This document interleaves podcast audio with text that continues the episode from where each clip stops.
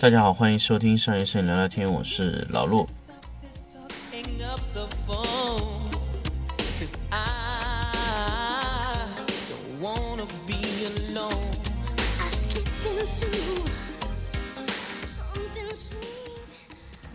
那么这期节目呢，跟大家聊一聊一聊这个色温的这个漂移，五十 K、一百 K、一百五十 K、两百 K、三百 K、五百 K，这是什么意思呢？其实大家应该知道，过一段时间这个上海就会召开这个摄影器材类的展会，那么不停不同的那个闪光灯的公司都在追求这个色温漂移的稳定性。那么当然，色温漂移的稳定性一定是越低越好。为什么我要说这么多标准的参数呢？简单的来说，现在来说，五十、一百、一百五十、两百、三百和五百这几个指标是非常多的。那么，其实我们以前常用的闪光灯呢，色温大概是漂移多少呢？三百左右啊。三百是什么三百呢？是正负三百，也就是说六百 K 的漂移。那么我之前呢看到一个非常非常非常奇葩的灯，呃，正负五百 K，这是我有史以来见过最大漂移的灯。呃，可以怎么说呢？正负漂移五百 K 呢？可以说就是说你这个灯啊，两个灯同时放在一起啊，可以左边黄右边蓝，就非常非常明显啊。正负漂移一百呃五百 K 的话，这个灯几乎是不能用。具体这个灯是什么灯呢？其实还是给这个厂家啊留个面子，因为他自己在这个他的这个闪光灯的名牌上是写的非常清楚啊，是个老牌的灯，而且是个非常非常呃有名的，用材料堆砌一切的一个一个品牌啊。这个外观嘛也比较丑陋的啊，外观丑陋，材料。呃，非常昂贵，然后造成这个单灯价格卖的非常非常的贵，啊，大家应该猜到这是什么牌子啊？是一个非常落伍的一个灯。那他说他的灯正负漂移五百 K，是在这个这个一个论坛里看到的。说，哎呦，有一个摄影师说，哎呦，你去试试他这个灯嘛，什么什么什么啊？我们一一看，呃，这个参数指标咱们就不用说，因为这个指标是官方给的，正负五百 K。所以这种灯啊，其实就不在我们说连评测的必要都没有啊。首先呢，我们来说一说这个什么事儿呢？呃，闪光灯它到底正负漂移多少 K 是以什么东西为去界定呢？那么上下漂移指的是什么？那么正负漂移多少 K 指的是什么？其实很多的，呃，包括厂家也好，特刻意的误导，或者说是厂家，呃，可能说是他自己也不是特别清楚的情况下，正负多少 K 指的是什么呢？在以前啊，可以说是指这个，呃，以前变压控制的这些灯头，比如说通过灯管电压控制的这种灯头，它可能是从单功率上漂移大小基本上也不会和全全波段的漂移差很多，但是现在不一样，IGBT 线路它会需要要求什么呢？全程的色温漂移，就是从最小功率到最大功率的所有灯光的测试漂移。也就是说，你这个灯啊，在我测试的过程中，我要测试每一个档位的漂移，然后所有的闪光灯的色温指标。加起来以后，得到的最大和最小的差别，这是多少？就是正负多少 K。可以说，现在一个厂家正负两百 K 以内是必须做到的。如果正负两百 K 以内做不到呢？呃，可以说这个就是比较糊人、糊弄人的啊，这个就是有点太坑了。正负两百 K 以内就做不到的话，就这个灯，我觉得就没有必要买了。因为做到正负两百 K 呢。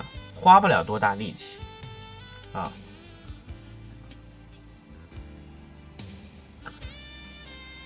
如果你要做到正负一百五十 K，那么你可能需要做一些努力，啊，你正负一百五十 K 呢，尤其是在大功率上面，正负一百五十 K 确实是有个难度的。一千两百瓦、两千瓦、两千四百瓦这种灯能做到正负一百五十 K，又能保持住 T 零点一，哎，我觉得这个灯是不容易。就像这个金贝的 P 三零 Pro 哦，P 三 Pro 啊，它就是控制在正负一百五以内的。那么正负一百有没有？我们现在还不清楚啊。那么因为现在正负一百呢是。呃，厂家是标了正负一百，我们现在呃不清楚它到底是拿不拿得到正负一百，所以这一次呃上海的展会，如果大家方便的话，可以去看一下，因为这一次会 P 三 Pro 会出现在金贝的展台上面，大家可以去看一下。那么正负一百 K 是一个低功率的灯头上的啊最尖端的，国内能做到最尖端的技术，AD 系列。AD Pro 系列，AD 四百、AD 两百、AD 六百都可以做到，当然是 Pro 版本的，都是正负一百 K。那么正负一百 K，你需要做的一些补偿和回路控制，那么这个技术就要求非常多了。那么，呃，现在除了一个公司以外，没有任何一个公司能达到正负五十 K 以内。什么叫正负五十 K 呢？最大功率到最小功率就差一百 K，一百 K 以内。那么这种技术现在只有布朗的 Scoro S ECTC 技术可以做到。那么其实神牛和我说，他也拥有 ECTC 技术，但是 ECTC 技术用在他的灯头上，它只能做到正负一百 K。那么实际上，AD 六百 Pro 实测它不止正负一百 K，它可以控制在正负七十五，它的漂移的灯管可以做到正负七十五，呃，但是它为了保证安全起见，标了正负一百。AD 六百 Pro 如果它能再往前进，再往前升级，可能可以做到正负五十 K，但是这个必然带来一个问题，如果你要做到正负五十 K，什么概念呢？你在材料上，你要下非常大的努力，灯管、电容，包括里面的一切的一切的这个电电路元件，你都必须达到一个尖端水平，才能控制在正负五十 K 以内。那么一百 K 和五十 K 差距是什么？也就是说，你最最暗到最亮之间的有一段，就是色温漂移最大和最小差两百 K 和差一百 K，你觉得有多大区别？没有多大区别。啊，所以这种呃花超大的代价去买来一个完全你可能用不到的指标，所以就没有意义了啊！这就是我们其实，在现在在实际上去运用的最划算的一种一种方案啊！其实，呃，性价比最高的是选择正负一百五十 K。那么正负一百五十 K、三百 K 左右的差距呢？其实这个差距是非常的小的，啊，这个差距呢完全是可以接受的。那么正负呃两百 K 呢，就是说用着也行，但是有钱可以正买到正负一百五十 K。那么正负两百 K 以上的呢，就是强烈不建议大家买了，因为那些灯是基本就。呃，你可以稍微花一点钱就可以解决问题的一些产品，你完全不需要为了省那一点钱去让自己去呃去用那些比较糟糕的产品啊。那所以说选择正负一百五十 K 是一个比较好的方案啊。正负一百 K 呢，就是现在你会支出比别人多一些的成本，呃，就像 AD 六百 Pro 这样的价位。会是普通闪光灯的一倍的价格。那么，如果你觉得这样的付出你觉得是值得的，那你可以去买；如果你觉得不值得，你还是建议你买一百五十 K 的。啊，那么这个呢，就是我们今天跟大家说五十 K、一百 K、一百五十 K、两百 K、三百 K、五百 K 的概念啊。那么选择一个合适的色温漂移的灯，是你一个非常重要的选择。其实我们买灯啊。买怎么样的灯，从这个光源的选择上来说，首先我们考虑就是三个指标：RA、色温稳定性和功率，对吧？那么功率之中呢，又切分成两块，一个呢是功率足不足，第二个呢是功率切的准不准。我之前有一期节目跟大家聊过，功率切分是不是 OK 的？那么现在来说呢，功率切分其实都是做得非常好的，比如说零点一。零点二、零点三调节是不是能不能明显的在我们的拍摄中看得到？那这个事情呢，我又要吐槽这个宝龙了。宝荣可以说它的一些什么 GM 啊、什么什么 Pro 这些灯头啊，你调多少？调零点三啊，几乎跟没调一样。然后你调零点四的时候，突然就变亮，什么意思呢？大家如果理解我当时说的话，可能就理解了。也就是说，功率切分非常不精确。它为什么功率切分不精确呢？因为它是变压控制的，变压控制必然带来这个问题。升高电压不一定等于功率提升了，这就是非常大的问题。就是你在一段时间你提升，比如说你提升一伏或者提升十伏、二十伏电压，它功率并没有提升。你提升到四十的时候，它功率一下子累积到最下面那一下，输出了，这是什么原因呢？灯管特性。所以变压控制。要做功率切分非常精确是很困难的，所以 IGBT 天生就有一个功率切分精确的能力，所以现在大家的灯都要做 IGBT 的原因就是什么？功率切分准确。有时候我们需要精确调光，只是调零点二、零点三，你如果是一个不太准确的灯，你调上去就会出现这个问题啊。宝荣只有它的电箱调节是非常准确的，宝荣的这个单灯是非常糟糕的啊，其他的单灯我们还还没有。呃，出现过这个情况，以前这个呃光宝也有这个问题，调多了都没有效果，这就是变压控制造成的原因。你调多少它都没效果，而且光宝是没有数字的，纯模拟调节，你调调调调半天它没效果，这是个非常糟糕的体验啊。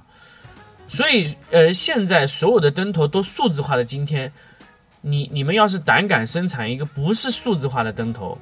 那基本上这个厂家就等着死差不多了啊！如果还有不是数字化的灯头，就基本和死是没有什么区别的啊！我我从来不建议我的学员，就可以说不是不建议，是完全不赞成他们去买这种没有数字调节的灯，就是还在模拟调节，那那种灯是完全不能买啊！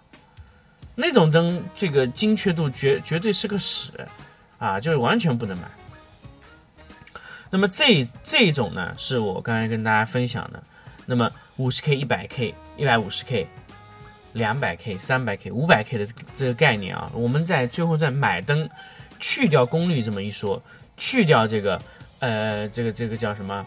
呃，去掉功率一说，去掉这个 RA 一说，然后来聊的色温。其实现在我们连 RA 都不需要聊，因为闪光灯的 RA 都做得非常好了，所以我们现在就是看功率和色温。啊还有是什么呢？耐久度。那么耐久度呢？当然，你的耐久度其实很多时候耐久度是和你用的这个花的这个钱是直接挂钩的。很多的产品啊，它的耐久度好，它销售给你的价格也非常高。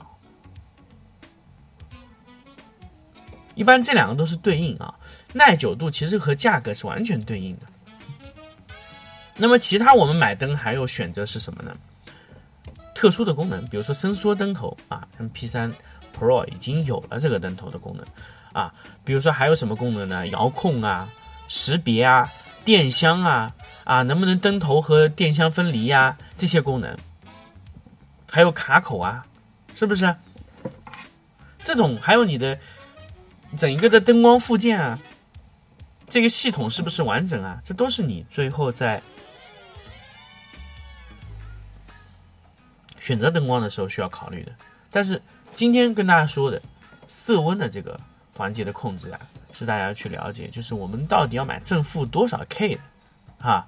那么，呃，这个测试呢，如果具体的测试的一些内容，可以去看糖皮，因为糖皮它是一个纯测试的，可以说是一个纯测试这么一个一个一个机构或者说是一个平台在去做，它测的非常数据非常的准啊，它数据会测的非常非常的多，它会把所有的数据都测完。那么，呃，相对来说呢，老陆不是一个专门去测数据的这么一个呃一个可以说是一个一个一个一个电台啊，我不是专门针对一个数据，因为我对灯光的数据不是特别敏感，呃，但是数据对对我去使用上是有一个参考，所以从我这里给大家去推荐产品的话，更多是从应用的角度来说的。哎，我不会绝对的去控制这个指标，说，哎，这个指标控在那里就是好的。但是有一些指标绝对可以说明一些问题啊。那么就今天跟大家说的，你这个升温整体漂移能解决要多少？那这个完全是能说明一些问题的。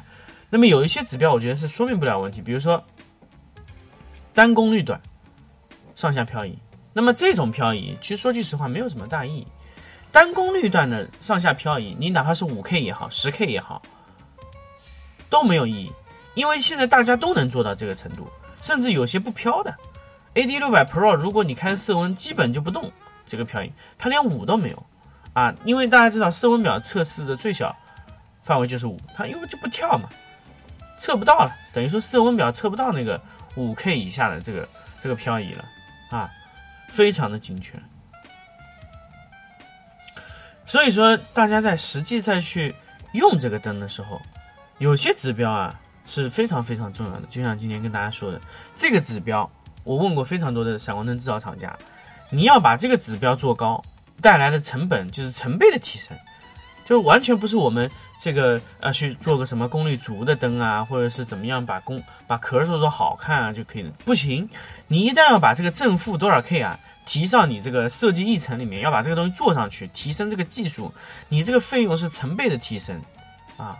除非一个厂家他确定要去做这个研发，不然他绝对不会花这个钱在这个系统上面，因为它是完全完整的一个系统工程，不是说你今天换了个材料就能解决，不能，它是一个整体系统的工程，就是说你在整个呃设计的环节，在操作的环节，在安装装配到最后检测使用的这个环节，它都有关系，所以这是个非常非常系统的一个一个东西，所以你一旦要去做这个事情，你会花非常多的代价。所以其实从这个指标上我就可以告诉大家就这个厂家有没有在用心做这个产品就是完全可以看得到的。啊。好那我们这期关于这个色温这个整体漂移这个事儿就跟大家说到这里我们下期再见。